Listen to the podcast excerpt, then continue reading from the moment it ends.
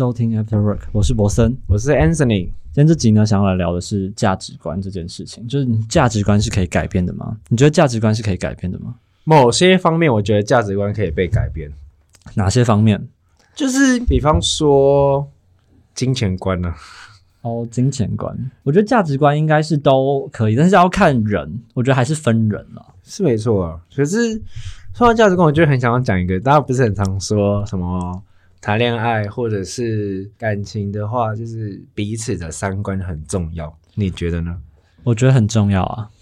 那你觉得你的三观是哪三观？我的三观吗？金钱观、感情观跟人生观吧。感情观是哪一方面？因为你看他们说，他们常都要说什么三观三观。之前很常听到的时候，我就很认真想，三观到底是哪三观可以让他们这么的？以前会有觉得人就很常听到一些人会很 care，就是他们三观合不合这件事情。嗯，我就很想问，三观对你来说是很重要的吗？三观 match 的话，还是你喜欢那种就是三观很冲突，然后你们可以很多讨论沟通来？没有，我不喜欢三观很冲突的欸、我希望三观可以很 match 的。那只有两观 match 嘞。那要看剩下那个不同的价值观会不会很影响我们的生活。如果还好的话，那就没关系。好，我们从人生观好了，比方说人生观，人生观哦，对啊，你觉得人生观是什么？就他对于人生，他有没有什么追求的事情，或是想做的事情，或是他整个他对于人生整个的想法是什么？那你呢？我对于人生，对啊，那你你对人生的想法是什么？我对于人生没有特别的想法，但是我觉得就是在生活上，嗯我们先不要讨论那么庞大的世界观什么的，比如说整个人生这件事情，因为对于我来说，整个人生都没有意义，因为我觉得人生观是会随着年纪跟时间去改变的。是没错。对，但是现阶段，我觉得应该对我来说就是生活。你对于你生活有什么向往，或是你有什么想做的事，或是你比如说你在放假的时候你会做什么事情？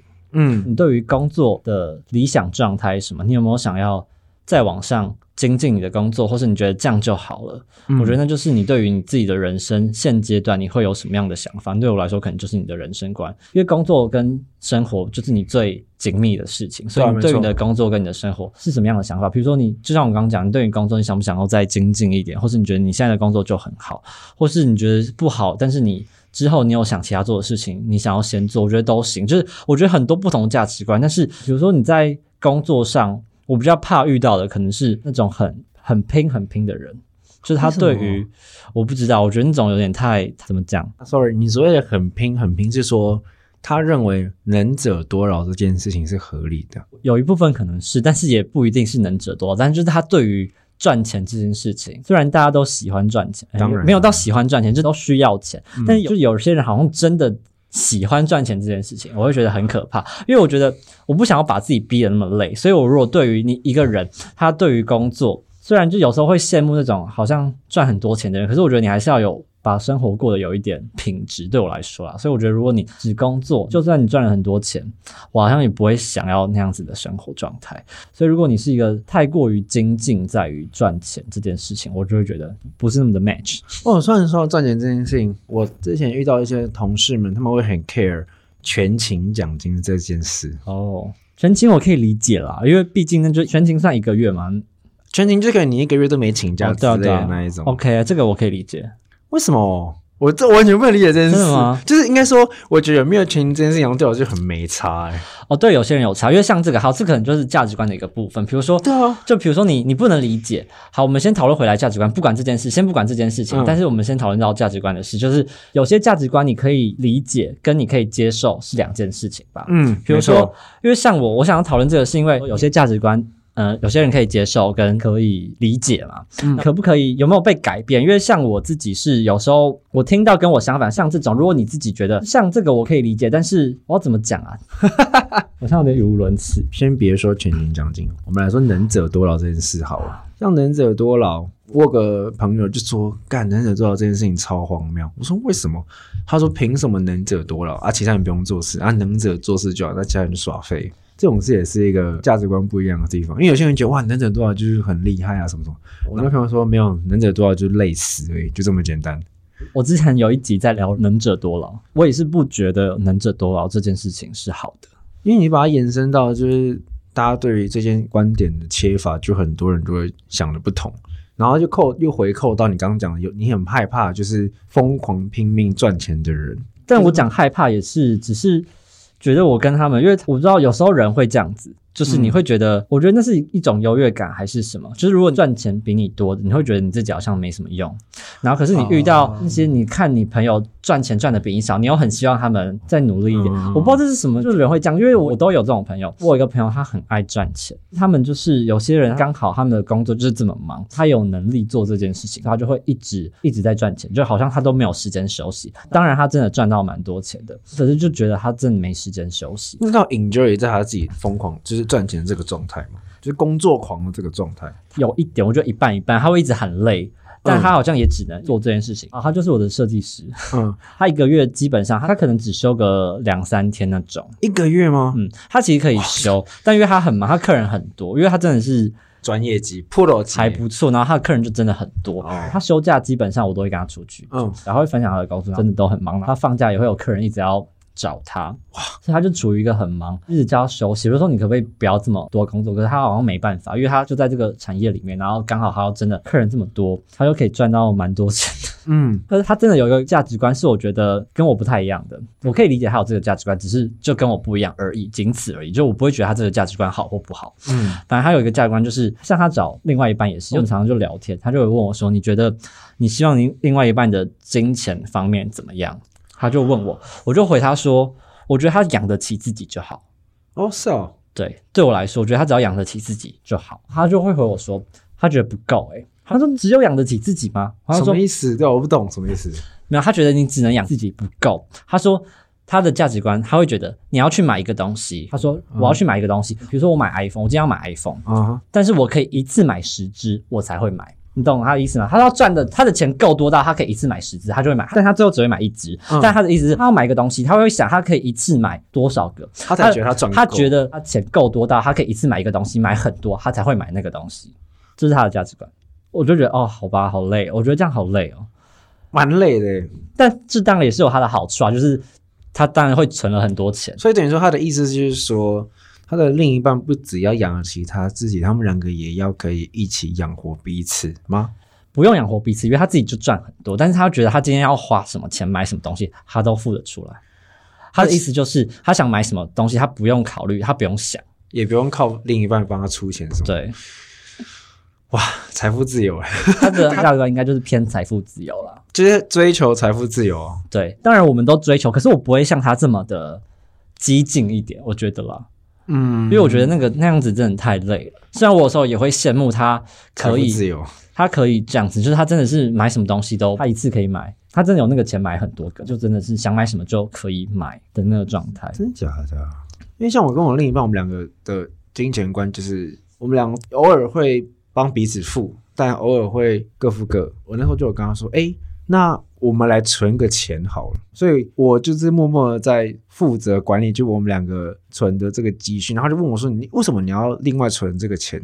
当然我也没有说我们一定要彼此要最有财富自由。我那时候就讲到的点是，我就说：“嗯，因为毕竟平时我们拿到的薪水可能都已经是要付生活上的开销或者生活上的一些东西了。那既然这样的话，那我们干嘛不抽那么一点点的，可能一千两千之类的？”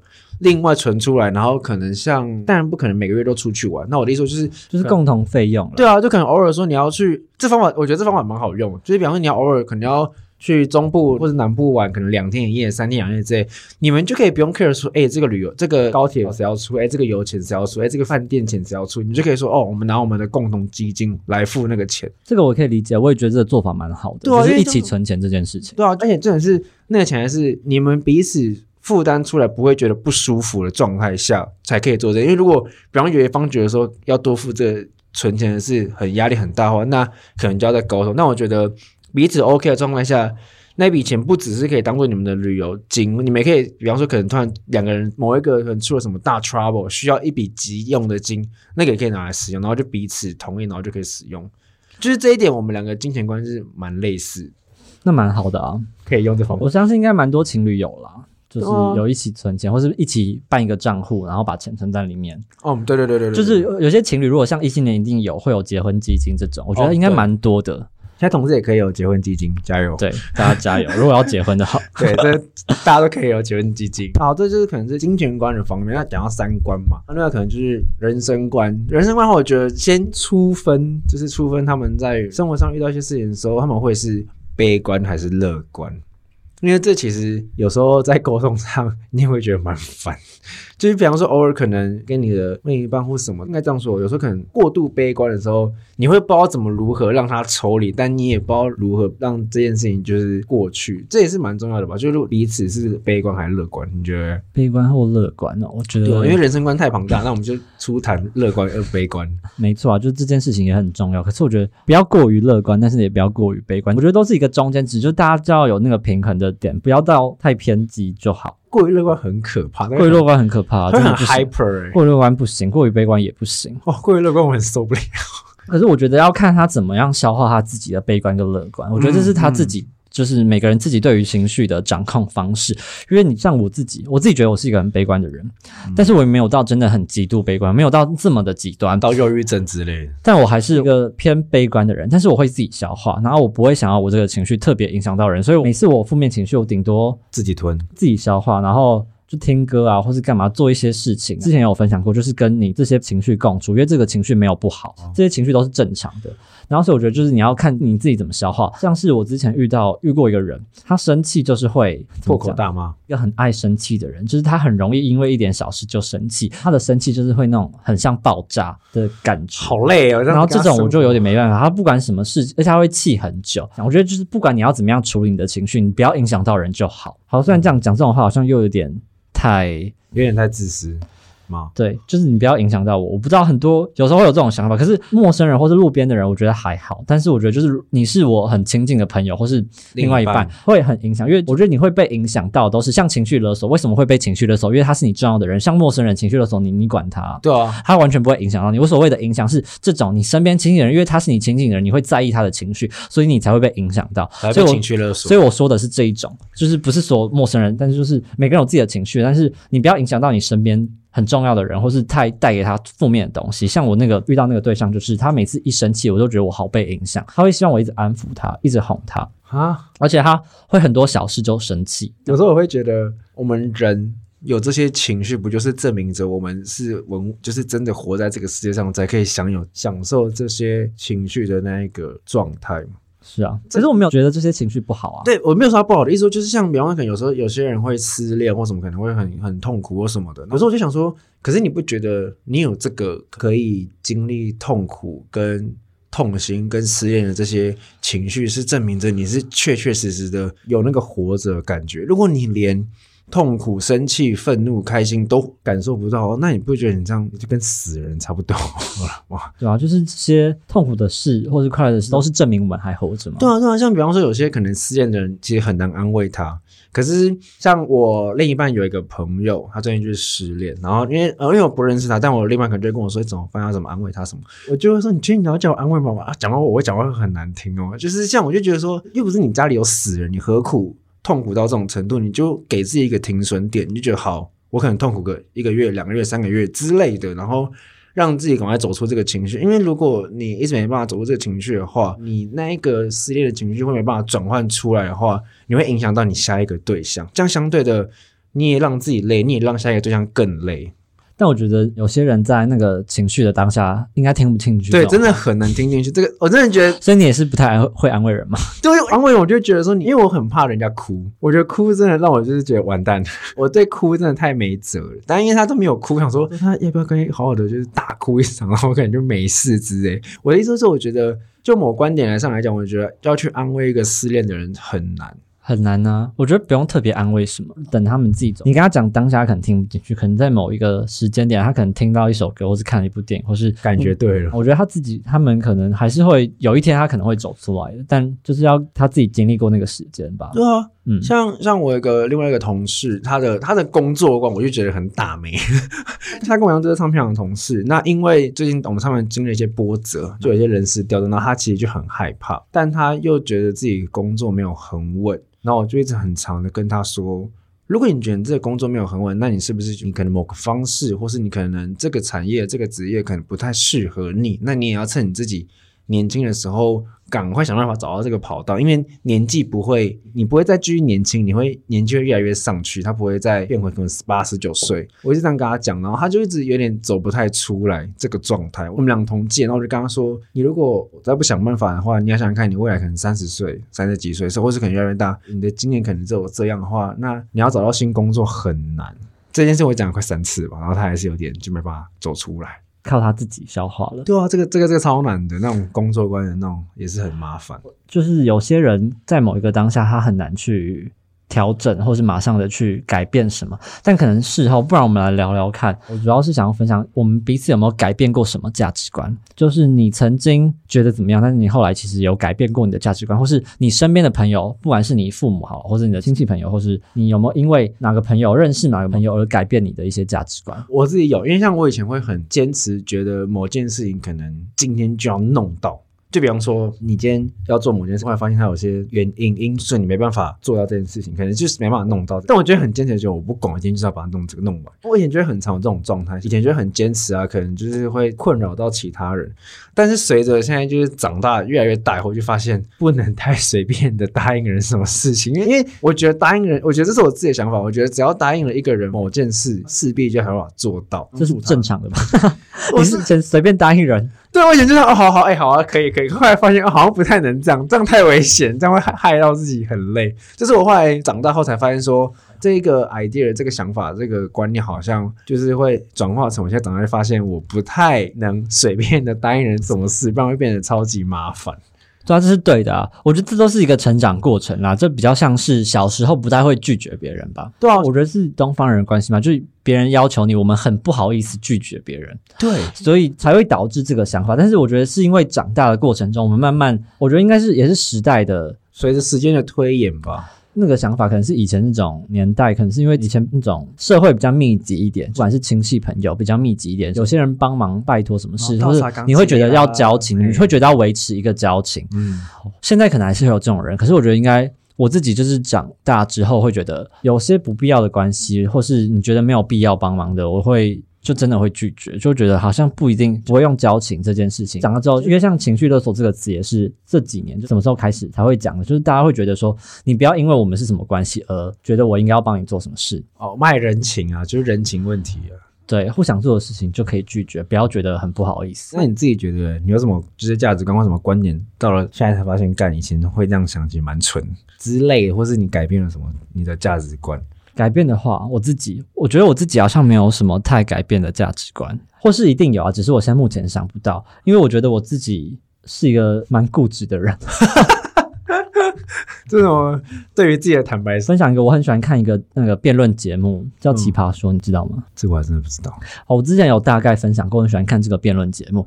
但是我其实以前也不是很喜欢看这种辩论节目，因为听到辩论节目，你就会想到那种台湾那种政治啊，政治节政治的辩论，然后我就很讨厌看这种东西。我其实一开始发现这个节目的时候，我想说这在干嘛？我一定没兴趣。可是我有一天就真的心血来潮，我不知道我哪根神经不对，我就点开来看一集看看，然后我一看就迷上了。他这个节目就是他会讲一些主题，然后他会有分两个持方，就是有正方跟反方去讨论一个主题，两种不同价值观。嗯，然后所以我看了之后觉得蛮特别的，就觉得哦，好像整个人有被重新的惊喜到，就是真的，就有时候我不那么坚信的那个价值观有说服到我。比如说我讲一个他们有讨论过的主题，比如说我想一下哦，哦，现在想到一个，我先讲我的好，你想一下。好，像我一个朋友，他对于很多事情他有他自己独特的、强烈的观点。那之前就是台湾脱口秀喜剧圈有一个艺人，不是我不知道大家知道龙龙事件呢？哦，嗯，反正龙龙事件就扯到很远，扯到女权，扯到巴拉巴拉，扯到一堆事情。我跟我那个朋友就是这样，我们在讨论这件事情，因为他很常发了很多无微不微代际。然后我就有问他，我说你觉得这件事情你怎么看？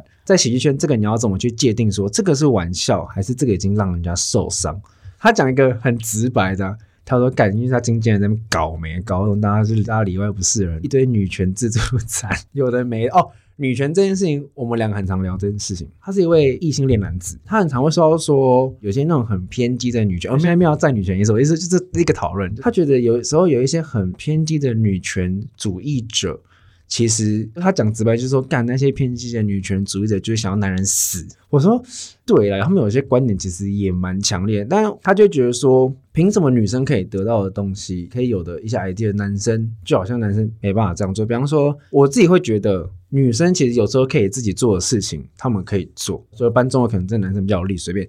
但因为我妈以前就灌输我，就是女生当自强这件事情，所以她她其实是个很独立的女性。even 她有时候会为爱奔波，但她其实是很独立的女性，所以导致我长大后我就觉得说，哦，女生好像可以自己做一些她们可以做到的事情，就其实可能不用男生帮忙，可能就她们就可以自己做到这件事情。长大到现在，然后有有时候跟这个朋友讨论，就是说，比方说男生可能就会说，哦，什么女生身材很好啊，不啦不啦不啦，然后女生你就觉得很恶心，干嘛的？然后他说，干那些女生就不要在那边给我看男生，你的肌肉很大或什么，我就想说，哦，好像也是诶、对耶，为什么男生讲女生身材怎么样很恶心，然后女生说男生身材很好，男生不会觉得很恶心吗？就是这种类似这种观点啊。是有听过啦，很多啦，因为像最近这几年 BL 剧很盛行嘛，哦，然后很多人就觉得这样好像在消费同志，还是消费男生，就是现在男生好像可以被物化，以前女生就女生拍一些很性感或是这种比较裸露的东西，就会觉得女生物化女物化性，女性，可是现在男生一一堆就是都要脱衣服，有些男生也觉得这样不是也是在物化男性嘛？对啊对啊类似这样，我可以理解了。对啊。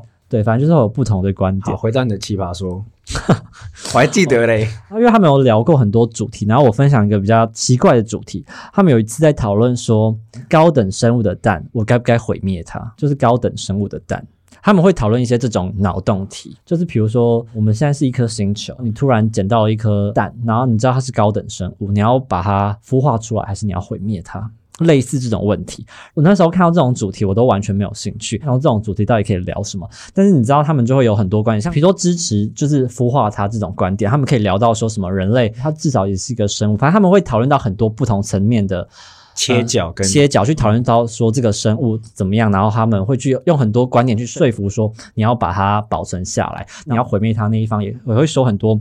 它可能会毁灭地球啊，它可能是一个什么样的孵化出来，它可能是恐龙啊、哥吉拉，它可能会把这个世界毁灭。所以你要在它是还是蛋，把它怎么样？两方这种观点，然后去讨论一件事情。可是他们会讨论到很多很深层的地方，我觉得蛮有趣的。就两方的论点，我都觉得蛮可以去听听看。类似这种，反正这是比较脑洞题的问题。当然还有比较生活的问题，比如说他们有讨论什么要不要当全职爸爸还是全职妈妈，类似这种，或是你他们有讨论过一个主题是高知识分子的女性该当家庭主妇吗？类似这种，他们就会讨论正方，他们会觉得说，哦，你都读这么多书了，你去当家庭主妇就是浪费。某一方观点会浪费，然后关于浪费这个点，他们会有很多的分级去讲。然后可是这是一个观点，嗯再来就是他们会觉得，就算是高知识分子，他们去当全职妈妈或是家庭主妇不是浪费，他们有很多观点去说服你，我都觉得他们讲的很好啊。哦，这很有趣耶，害我很想去听他在讲这种讲那种很有趣的东西。对，反正我就会去听这些观念啊。反正就是有一些主题，你会有自己既定的某个立场，你觉得正方你好像比较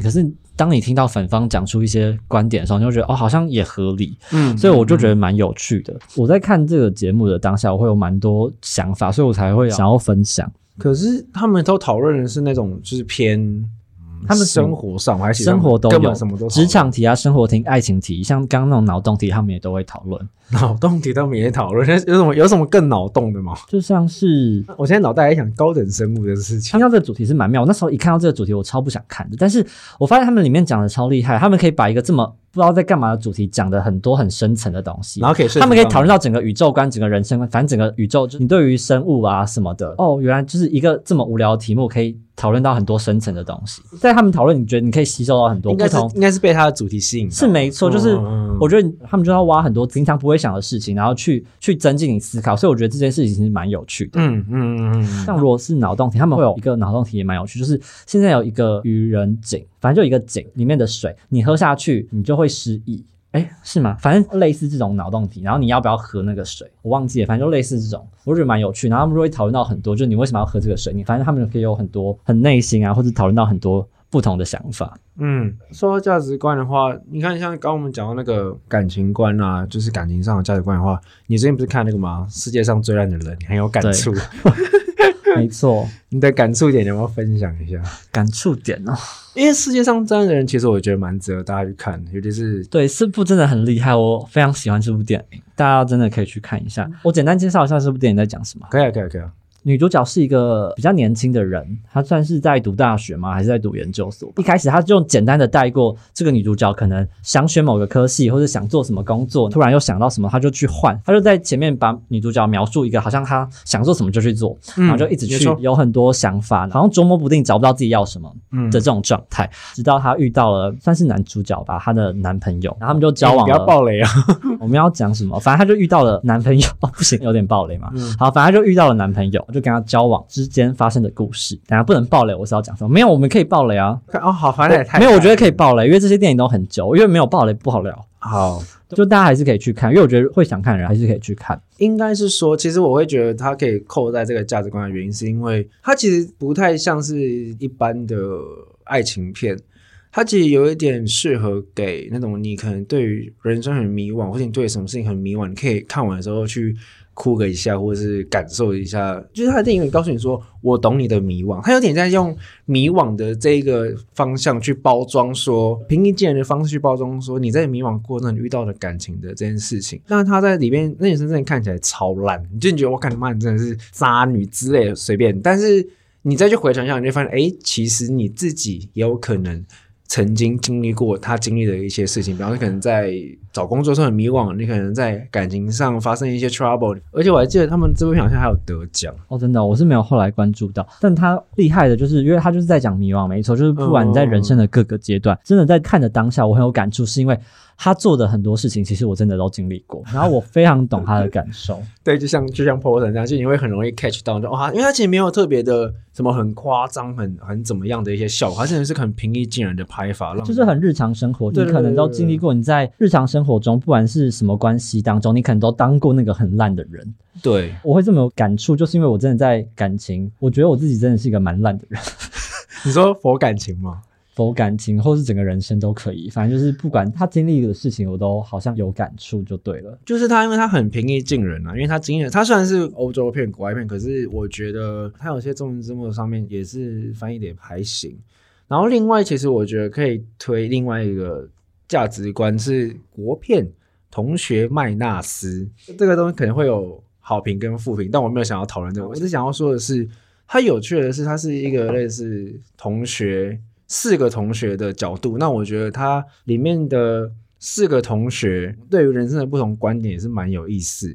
就是它也是有有点回扣到，就是我们今天讲的价值观这个主题，因为它虽然是电影，可是你的身旁的一些朋友是你的好兄弟或者你的好姐妹，可能就会有点类似里面某一个人的生活状态，或是他的价值观的状态。我最后推一个有点违背三观的电影，叫做《花样女子》，它是一个女性复仇片。我想推的原因是因为它其实会毁了你对于复仇片的三观。我蛮推荐你们去看，真的，那真的蛮好看的。它最好看的地方是因为它那个导演其实放了很多细节跟画面上的颜色，会让你感受得到。那个女生遇到某些事情的想法，像这样说啊，她的特点就是在那个女生其实是个高知识分子，嗯她们是医学，然后她其实是个超级聪明的一个女生。我会说她也会让你毁三观，原因是她就会去可能夜店就流连一些夜生活，通常就可能就所谓的被捡尸这件事情，她可能就会被捡嘛，她本身也蛮漂亮，她被捡回去，然后男生可能就开始对她有点毛手毛脚啊，甜言蜜语啊，就可能要跟她做一些坏坏的事情的时候，女主角突然就很清醒的跟那个男生说。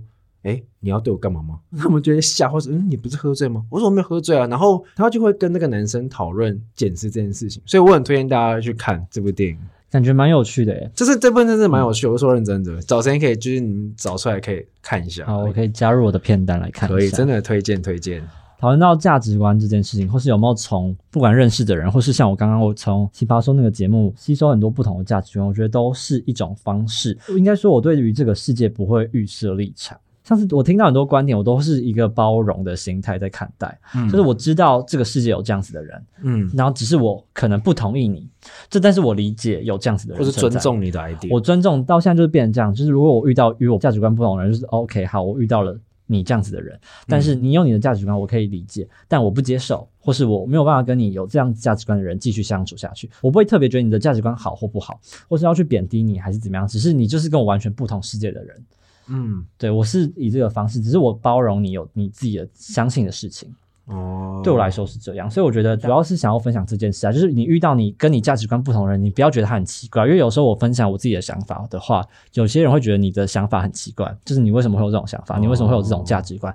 然后我想说没有啊，我都不觉得你奇怪，你干嘛觉得我奇怪？我才 就是我尊重你有你自己的价值观，但是请你也尊重我的价值观。你可以不同意我，但是你要认知到这个世界上本来就是有很多不同样的人存在。但是不得不说，有些人不会有你这个想法。你可以分享你的价值观，但你就很难去判定说对方会不会说哦，我尊重你的价值观或者什么。就是遇到的人真的千奇百怪，就千奇百怪。所以如果你不能接受，我也不会觉得这样。那这样我们就是不同世界的人而已嘛，就顶多是这样。所以就就不用特别去抨击，因为有些人会真的会抨击你的那种价值观，我觉得就觉得何必？我觉得你不要伤害到人就好。嗯就很多价值观，我当然也会觉得跟我冲突。但是我觉得哦，你没有伤害到我，我就觉得没差。可是很多偏激的人就可能会去捍卫，就想要捍卫自己的立场，然后硬跟你刚到之类的。我觉得不用啦，就是大家和平一点，好不好？好，真的大家就好好尊重对。啊，希望大家可以就是尊重这个世界上本来就存在很多不同的价值观，没错，多去听一些音乐啊，看一些电影，看一些故事，然后去理解这个世界上不同价值观的人在想什么。你接不接受，那就是另外一回事。没错哦。那今天的分享就差不多到这。那最后送给大家这首歌叫做《Something the World Change Your Mind》，送给大家这首歌。我们下次见，拜拜。拜拜。